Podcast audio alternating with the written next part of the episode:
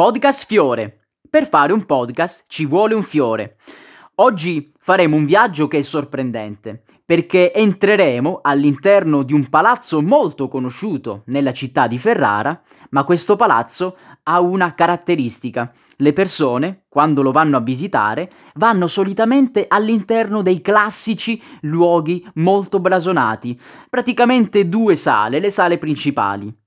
E invece quello che faremo oggi sarà entrare all'interno di sale aperte al pubblico, ma per lo più sconosciute, e faremo anche qualcosa in più, perché entreremo all'interno di sale non aperte al pubblico che io ho potuto visitare con delle autorizzazioni particolari qualche anno fa.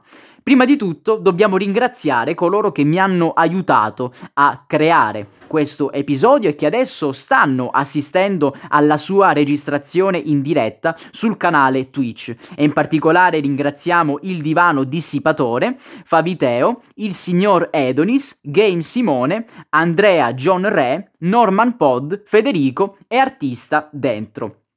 Ricordati anche al termine di questo ascolto di rispondere alla domanda che trovi qua su Spotify e in questa maniera collaborerai con il nostro podcast e poi approfondiremo le tue risposte nel prossimo laboratorio del venerdì sul canale di Podcast Fiore e dopo aver risposto condividi anche questo episodio con coloro che ancora non conoscono Podcast Fiore in modo tale da portare accompagnare sempre più persone nel dietro le quinte della divulgazione.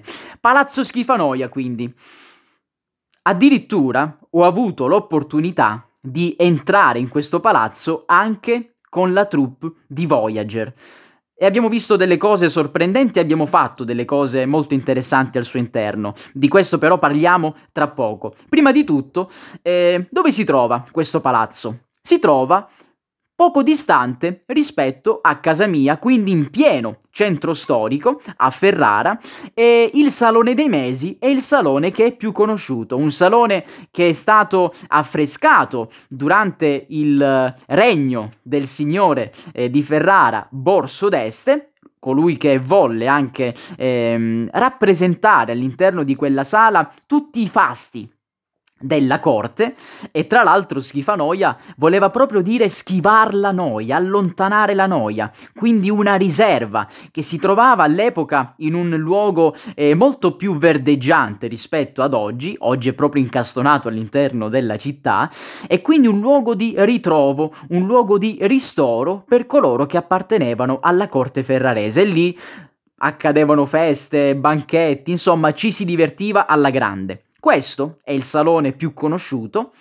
Dopo questo salone si trova un'altra sala, e quindi essendo prospicente eh, la gente ci va a, a, vedere che cosa viene rappresentato, anche se magari essendo un'iconogra- una iconografia particolare non comprende subito effettivamente che cosa eh, vi viene rappresentato, ma qualche anno fa io ho avuto l'opportunità, eh, grazie a quella che ancora una volta devo citare, Patrizia Castelli, una delle eh, più grandi conoscitrici in Italia della cultura e delle tradizioni del Medioevo e del Rinascimento, portò me e altri 4-5 ragazzi dell'università a fare una visita all'interno di questo palazzo, eh, dopo qualche tempo questo palazzo sarebbe stato chiuso, e però fare anche qualcosa in più.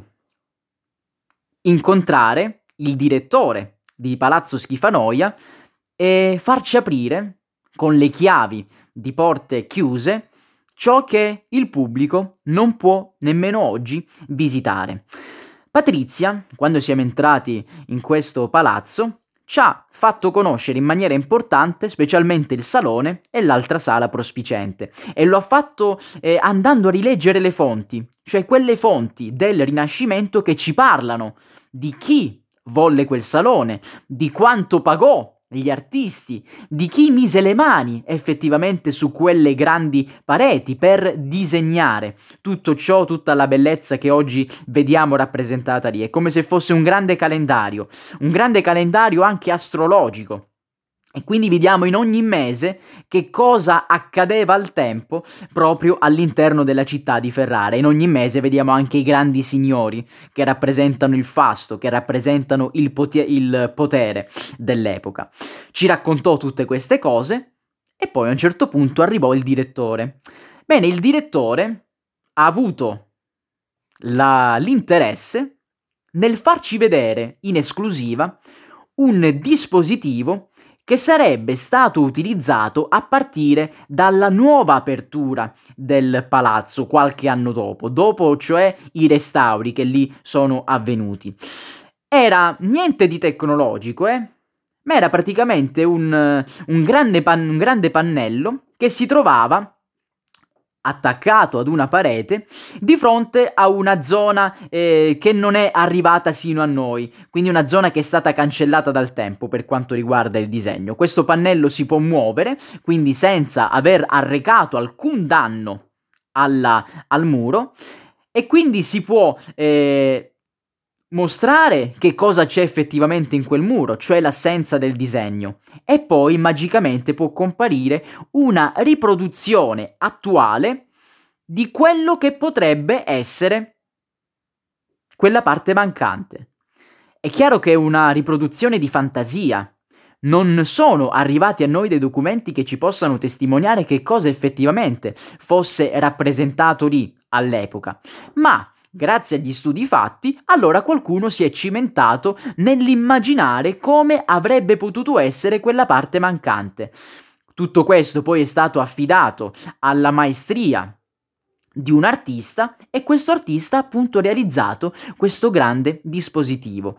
Ci sono state anche delle polemiche qualcuno ha criticato questa eh, decisione, qualcun altro invece eh, si è dimostrato molto favorevole. Ecco, noi ci sentiamo di eh, appoggiare queste iniziative perché? Perché se vengono inquadrate correttamente dal pubblico, cioè appunto come un'opera di fantasia, una suggestione che però ci può aiutare a farci tornare indietro nel tempo, perché effettivamente quella parete poteva essere anche rappresentata in quella maniera, bene tutto questo non fa altro che coinvolgere coinvolgere sempre di più coloro che si avvicinano al mondo della cultura. Piuttosto che vedere una parete spoglia, immaginiamoci come poteva essere all'epoca. E per di più è anche l'occasione per sviluppare sempre maggiormente l'arte Quell'artista ha lavorato, quell'artista è stato pagato per fare tutto questo e quindi assolutamente nulla di male. Noi in quel momento abbiamo potuto vedere in anteprima quel dispositivo che ha funzionato proprio davanti a noi e poi però la cosa più incredibile. Dopo il secondo salone, la seconda sala della quale ti ho parlato, si trova una porta. Bene, abbiamo aperto quella porta e siamo entrati in un corridoio all'interno del quale erano conservate delle opere che stavano subendo eh, delle attività di restauro, alcune, altre invece giacevano là quasi dimenticate. Non avete idea della polvere che si respirava in quei luoghi. Eh? Eh, tant'è vero che eh, qualcuno disse se qualcuno è allergico alla polvere magari eviti di entrare all'interno di questo luogo. Opere accatastate. Molte erano anche per terra, c'erano anche dei quadri grandissimi che erano poggiati per terra. Veramente un luogo per addetti ai lavori, eh? E dopo, dopo quel corridoio, c'erano una sorta di scalini. Siamo andati su quegli scalini ed è stata aperta un'altra porta. Bene, eh, quella porta poi portava, dava, verso uno stanzino piccolo. E quello stanzino custodiva eh, un qualcosa di veramente molto interessante, un qualcosa che tra l'altro non è conosciuto, mm, sto parlando di raffigurazioni, tanto è vero che poi eh, qualcuno di noi ha realizzato delle fotografie per ricordare, per far riportare alla mente tutto quello che aveva visto. Poi anch'io chiaramente avevo fatto queste fotografie e poi eh, una guida che si trovava là insieme a noi ci chiese di eh, ricevere appunto le fotografie che noi avevamo realizzato, in modo tale da avere anche lei testimonianza testimonianza eh, nel mentre ci raccontava appunto quello che stavamo guardando. Al di là delle cose che abbiamo visto, è stato interessante poter aprire porte che invece sono chiuse per la maggior parte delle persone ed entrare laddove eh, non c'è quella cura che invece notiamo nelle sale dove il pubblico può tranquillamente andare. Quando ho scritto questo articolo ho voluto attualizzare il tutto, partendo sin dall'incipit dell'articolo stesso da un evento che si era verificato proprio il mese prima. Sì, perché un mese prima le porte di Palazzo Schifanoia erano state chiuse e sono rimaste chiuse per molti mesi e per diversi anni. Bisognava infatti eh, attendere il termine delle opere di eh, restauro e di ristrutturazione del palazzo. Dopo due anni, sì, eh, rispetto all'uscita di questo articolo, eh, era prevista la, la riapertura del palazzo e guarda caso era proprio la primavera del 2020. E siccome io avevo potuto conoscere il direttore che ci aveva spiegato tante cose, ho voluto inserire all'interno di questo articolo, due anni prima rispetto all'apertura del palazzo, alcuni elementi che sarebbero stati eh, visti da tutte le persone una volta che il palazzo sarebbe stato riaperto, e cioè questo edificio sarebbe stato sistemato contro i terremoti ma soprattutto il museo sarebbe stato estremamente rinnovato, un qualcosa di molto più fruibile e di molto più interessante da andare a vedere. Ci sarebbe stata anche una cura maggiore per quanto riguarda la tutela delle sue opere, che tra un po' vedremo sono molte di più rispetto a quello che ci si potrebbe immaginare, ma anche un'attenzione particolare verso le persone che hanno delle difficoltà e quindi un museo eh, fruibile al 100% e accessibile anche a tutte le persone. Ma quando è stato costruito quindi questo eh, palazzo, eh, chi lo volle? Bene, chiaramente stiamo parlando eh, degli estensi e ci troviamo nel 1385, quando Alberto V decise appunto di dare il via ai lavori per realizzare questo palazzo che all'epoca era l'unica delizia estense, si chiamavano così, cioè un luogo appartato dove poter trascorrere dei momenti tranquilli, che era destinata proprio a questa finalità all'interno delle mura della città. E infatti ancora oggi si trova all'interno delle mura, quindi nel centro storico eh, il Salone dei Mesi è, tra le altre cose, uno degli esempi più alti del Rinascimento in Italia. E sì, il Rinascimento che è nato proprio là, a Ferrara, e poi si è sviluppato lungo tutta la pianura padana e infine è arrivato a Firenze e lì ha trovato quel massimo sviluppo che noi siamo abituati a conoscere molto bene. Però torniamo alle radici, quindi torniamo appunto a Ferrara. E qual è il titolo di questo eh, mio articolo prima di andare a vedere quali sono le altre sale del palazzo. Ferrara Italia, quando ha pubblicato il mio testo, lo ha lasciato assolutamente intonso, eh, così come ha pubblicato esattamente il titolo che io stesso avevo scelto, e cioè L'altro schifanoia dall'antico Egitto a Piero della Francesca. L'altro schifanoia perché parlavo di una parte assolutamente non conosciuta di questo palazzo e poi ho voluto collegare i due elementi principali più sorprendenti ma anche più potremmo dire a chiappa click eh, per far appunto arrivare, far giungere le persone alla lettura di questo articolo. E quindi l'antico Egitto, e tra poco vedremo un elemento molto raro che si trova proprio sorprendentemente all'interno di questo palazzo, è Piero della Francesca Ecco, eh, te lo dico subito, non c'è nessuna opera di Piero della Francesca all'interno di questo palazzo, però c'è un qualcosa che rimanda a questo grande artista eh, rinascimentale. Tra poco ti dirò appunto di che cosa si tratta. Allora entriamo all'interno di questo palazzo, evitiamo di andare a visitare eh, le sale delle quali ti ho parlato prima e concentriamoci invece sulle zone più sconosciute l'ala trecentesca e le sale del Quattrocento, perché dalla fine del XIX secolo queste zone ospitano i musei civici di arte antica. Eh, perché ho parlato anche di questo? Perché ho voluto collezionare in un testo di poche righe come al solito, gli elementi che rendono unico questo palazzo, i vari record che ha raggiunto e tutte le testimonianze che ci arrivano dal passato e che sono un unicum eh, sia in Italia e sia nel mondo. Questi musei, infatti, civici di arte antica, sono una raccolta molto ricca di pezzi che sono sia unici, perché non sono ritrovabili e riscontrabili da nessun'altra parte, e sia rari, perché sono molto cospicui nel numero e ci parlano sia della storia di Ferrara e sia di altre storie. Primo nucleo che è stato realizzato è quello delle lapidi, quindi la collezione delle lapidi, ed è stato formato eh, nel 1735 dove?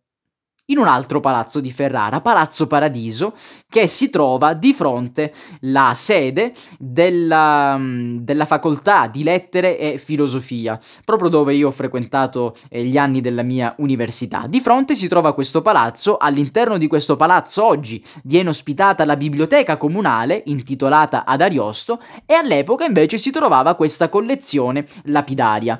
Poi il museo vero e proprio invece si costituì successivamente quando venne venne acquistata un'altra collezione, stavolta invece una collezione di monete, quindi una collezione numismatica che un presbitero aveva messo insieme. Questa collezione era tra i principali della regione, attenzione, e aveva decine di migliaia di manufatti. È una collezione che poi è andata anche a ingigantirsi nel corso del tempo. Eh, c'erano monete eh, provenienti dall'Italia, ma non solo, antiche, più moderne, anche i coni e i punzoni della zecca di Ferrara, che sono degli strumenti imprescindibili per poter coniare appunto delle nuove modelle, eh, delle nuove monete. C'erano poi delle medaglie eseguite da eccellenze del Rinascimento come Pisanello. Ma non solo questo, perché c'è anche archeologia all'interno di questo palazzo. Ci sono delle raccolte che sono derivate dall'accorpamento di ceramiche greche, etrusche, romane, si trovano vetri, eccetera, eccetera. E poi, nel Settecento, questa raccolta archeologica è stata accresciuta sempre di più, fino ad arrivare alla collezione egizia, che è stata acquisita anch'essa eh, nel secolo successivo, quindi nell'Ottocento. Non è che i signori di Ferrara avessero deciso di eh, andare a scavare nella terra d'Egitto, ma questa collezione derivava da un'altra cosa, dal mondo del collezionismo. E quindi da vari giochi, da varie storie che si sono intrecciate nel corso del tempo, di acquisizioni, di donazioni. Alla fine tutto ciò è arrivato appunto a Ferrara, si trova oggi nel Palazzo Schifanoia. E che cosa è presente in questa collezione eh, relativa all'antico Egitto? Ci sono dei reperti funerari, quindi che rimandano alla morte, dei reperti sacrali, al mondo quindi della religione, e che coprono l'intera storia dell'antico Egitto. Dall'antico regno fino al nuovo regno, compreso anche eh, l'epoca eh, greca, l'epoca romana.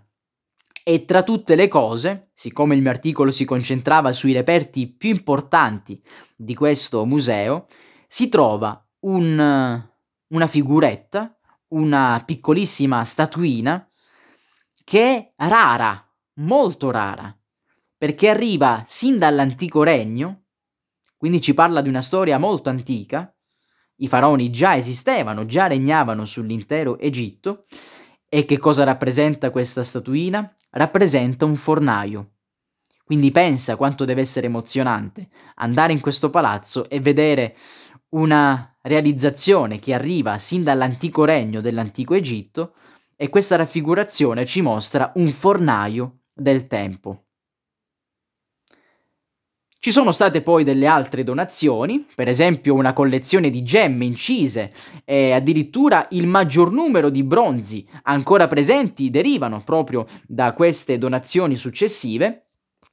E poi ecco che ho voluto fare ritorno proprio a Ferrara e cioè all'epoca rinascimentale di questa città, perché tra tutte le altre cose si trovano anche splendidi codici miniati e per esempio la Bibbia non può essere eh, saltata all'interno di questo elenco. Una Bibbia che è stata commissionata da Borso d'Este, colui che volle quindi il Salone dei Mesi, per un monastero. E ci sono delle miniature incredibili all'interno di questa Bibbia. C'è anche un incunabolo.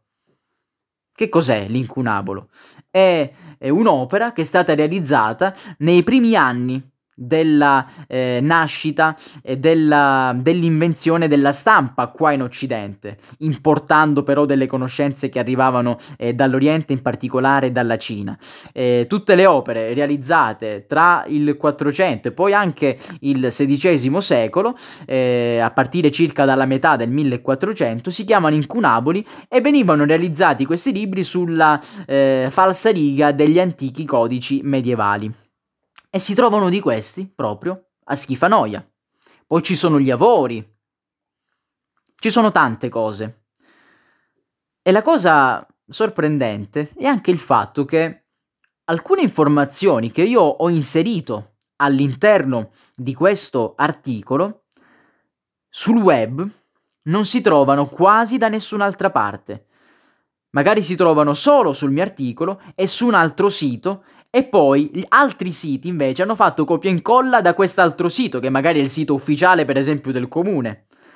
Tutto copia e incolla L'unica pagina invece dove viene rielaborata l'informazione è proprio l'articolo mio uscito su Ferrari Italia. Quindi pensa eh, quante informazioni ci dà anche tutto questo. Vuol dire che eh, sono veramente dei contenuti che non si possono trovare altrove e che derivano anche da uno studio che è stato effettuato su documenti, eh, su libri, eh, per esempio all'interno delle biblioteche. C'è poi una collezione unica nel suo genere, la collezione di ceramica ferrarese, che è una delle più importanti raccolte di pezzi che furono realizzati al tempo tra la metà del 300 e gli inizi del 600. Anche qua pezzi unici e pezzi rari. E poi arriviamo alla seconda guerra mondiale. Perché dopo la fine della guerra questo palazzo ha vissuto una storia eh, che forse molti hanno dimenticato, e cioè è servito come deposito per diverse opere. Erano infatti state soppresse le opere pie cioè quelle associazioni, quelle organizzazioni che si occupavano di aiutare le persone che erano in difficoltà, chiaramente parla- parliamo della guerra, dopo furono soppresse queste opere pie e quindi molti arredi sacri e molti dipinti ferraresi del 600, del 700, sono stati rifugiati, sono stati poi conservati all'interno di questo palazzo. E ancora magari in questo palazzo vengono conservati e vengono valorizzati. Quindi una storia che eh, ha eh, diversi decenni alle nostre spalle ed è una storia anche molto, eh, come dire, sofferta e molto tortuosa. E arriviamo allora a Piero della Francesca, perché non si trova nulla di questo artista, ma si trovano delle sculture degli stalli del coro di una chiesa dove è evidentissima l'influenza della prospettiva che è stata introdotta appunto da Piero della Francesca. Quindi sì, troviamo qualcosa di Piero della Francesca ma in maniera indiretta. Utilizzando quindi quel titolo ho catturato l'attenzione di molte persone con un obiettivo eh, positivo. Queste persone hanno imparato tantissime cose, cose appunto che non si trovano da nessun'altra parte della rete. E infine un ritorno proprio all'attualità. Ho cominciato con l'attualità e ho voluto finire ancora una volta con l'attualità, perché proprio in quei giorni, giorni in cui il palazzo era chiuso, e quindi il palazzo è chiuso, io ti porto dentro questo palazzo a vedere cose però che magari non hai potuto osservare neanche quando era aperto, perché sei andato nelle solite sale. Bene, in quei giorni, in quel periodo, si festeggiava a Ferrara il carnevale rinascimentale. E quindi per questo motivo ho voluto inserire questa informazione al termine e il carnevale ha molto a che fare con il Salone dei Mesi, ha molto a che fare con le feste che si celebravano all'interno di questo palazzo. I personaggi che eh, sono stati raffigurati nel Salone dei Mesi erano i personaggi della corte di Ferrara e proprio quegli stessi personaggi ogni anno in questo carnevale, eh, che poi ha cambiato il nome Carnevale degli Este, vengono rappresentati in prima persona dai figuranti. E quindi di fatto i personaggi del Salone dei Mesi li potevamo ritrovare per strada in quel particolare periodo. Ma c'è anche un altro motivo per il quale ho voluto inserire questo elemento al termine dell'articolo. Ogni volta che si fa divulgazione bisogna fare sempre attenzione a attualizzare l'argomento che si sta divulgando. Io sì, stavo parlando di cose anche molto antiche, addirittura dell'antico Egitto con questo articolo. Ma grazie a questi appigli all'attualità, a quello che in quel momento stava vivendo la città, mi sono anche eh, regalato la possibilità di una condivisione maggiore. Infatti, quando poi ho pubblicizzato il mio articolo, ho inviato questo pezzo anche a coloro che stavano organizzando questo carnevale, per esempio il Palio di Ferrara, e poi le varie pagine collegate con il carnevale rinascimentale hanno rilanciato il mio articolo, perché si parlava del carnevale, perché si parlava del Salone dei Mesi, perché si parlava quindi del Palazzo Schifanoia, e quindi mi sono anche dato la possibilità di avere più lettori che potessero iniziare a conoscere la mia rubrica sul quotidiano Ferrara Italia. Ma adesso arriviamo a Voyager, perché appunto ho potuto partecipare partecipare a quella puntata della quale ti ho già raccontato, anche entrando nel palazzo Schifanoia. E concentriamoci quindi su questo aspetto. Ero in compagnia di Livio Zerbini Livio è uno dei, eh, degli archeologi, degli storici dell'antica Roma più importanti in Italia, eh, che conduce anche varie missioni all'estero, ha un curriculum incredibile ed è una delle eccellenze assolute del nostro paese. E si occupa da tanto tempo anche di divulgazione, ecco, di certo nessuno ha da insegnare nulla di divulgazione appunto a Livio Zerbini. Siamo entrati, io e lui, insieme alla troupe di Voyager all'interno di questo palazzo, ci siamo concentrati sul Salone dei mesi, perché Livio Zerbini doveva collegarsi in diretta con Roberto Giacobbo all'interno di questa puntata dedicata anche a Ferrara per raccontare che cos'era questo salone e quali potevano essere i possibili collegamenti tra il Salone dei Mesi e un ferrarese che è stato maestro per Nostradamus e dal quale Nostradamus ha poi copiato paro paro proprio tutte le varie profezie. Molto bene, siamo entrati in questo salone e bisognava fare le prove prima di registrare il pezzo da unire alla puntata di Voyager. Piuttosto che utilizzare eh, sempre la figura di Livio Zerbini no, per fare queste prove, anche perché Livio nel frattempo si stava ripassando le cose che avrebbe dovuto dire all'interno della, della puntata sono stato scelto io per eh, fare la parte di Livio Zerbini, che tra l'altro siamo alti uguale, e mimare i suoi gesti e la sua camminata all'interno di una porzione ben precisa del Salone dei Mesi, in modo tale da fargli come una controfigura. E mentre registravo questa parte, insieme alla troupe di Voyager, per vedere come posizionare in maniera corretta appunto Livio, prima di avviare la registrazione, eh, sono stato filmato da una piccolissima troupe dell'Università di Ferrara, che stava testimoniando quello che stava succedendo nella città in collaborazione appunto con l'università. Era una collaborazione tra la RAI e l'università. E quel video poi è stato utilizzato come promozione per eh, avvisare tutti gli studenti e professori della presenza dell'università all'interno di questa puntata appunto di Voyager su Rai 2 e in quel famoso video mi si vede pure mentre cammino all'interno del salone per fare eh, le veci di Livio Zerbini mentre stava studiando la parte che doveva appunto eh, recitare all'interno di quella, di quella puntata. Ricordati adesso quindi di rispondere alla domanda eh, che è presente solamente su Spotify e dopo dopo aver risposto alla domanda e quindi aver contribuito al nostro podcast, condividi questo episodio con chi vuoi eh, rendere partecipe del dietro le quinte della divulgazione che si fa solo qua, in diretta su Twitch e nel podcast solo qua, su Podcast Fiore. Podcast Fiore. Per fare un podcast ci vuole un fiore.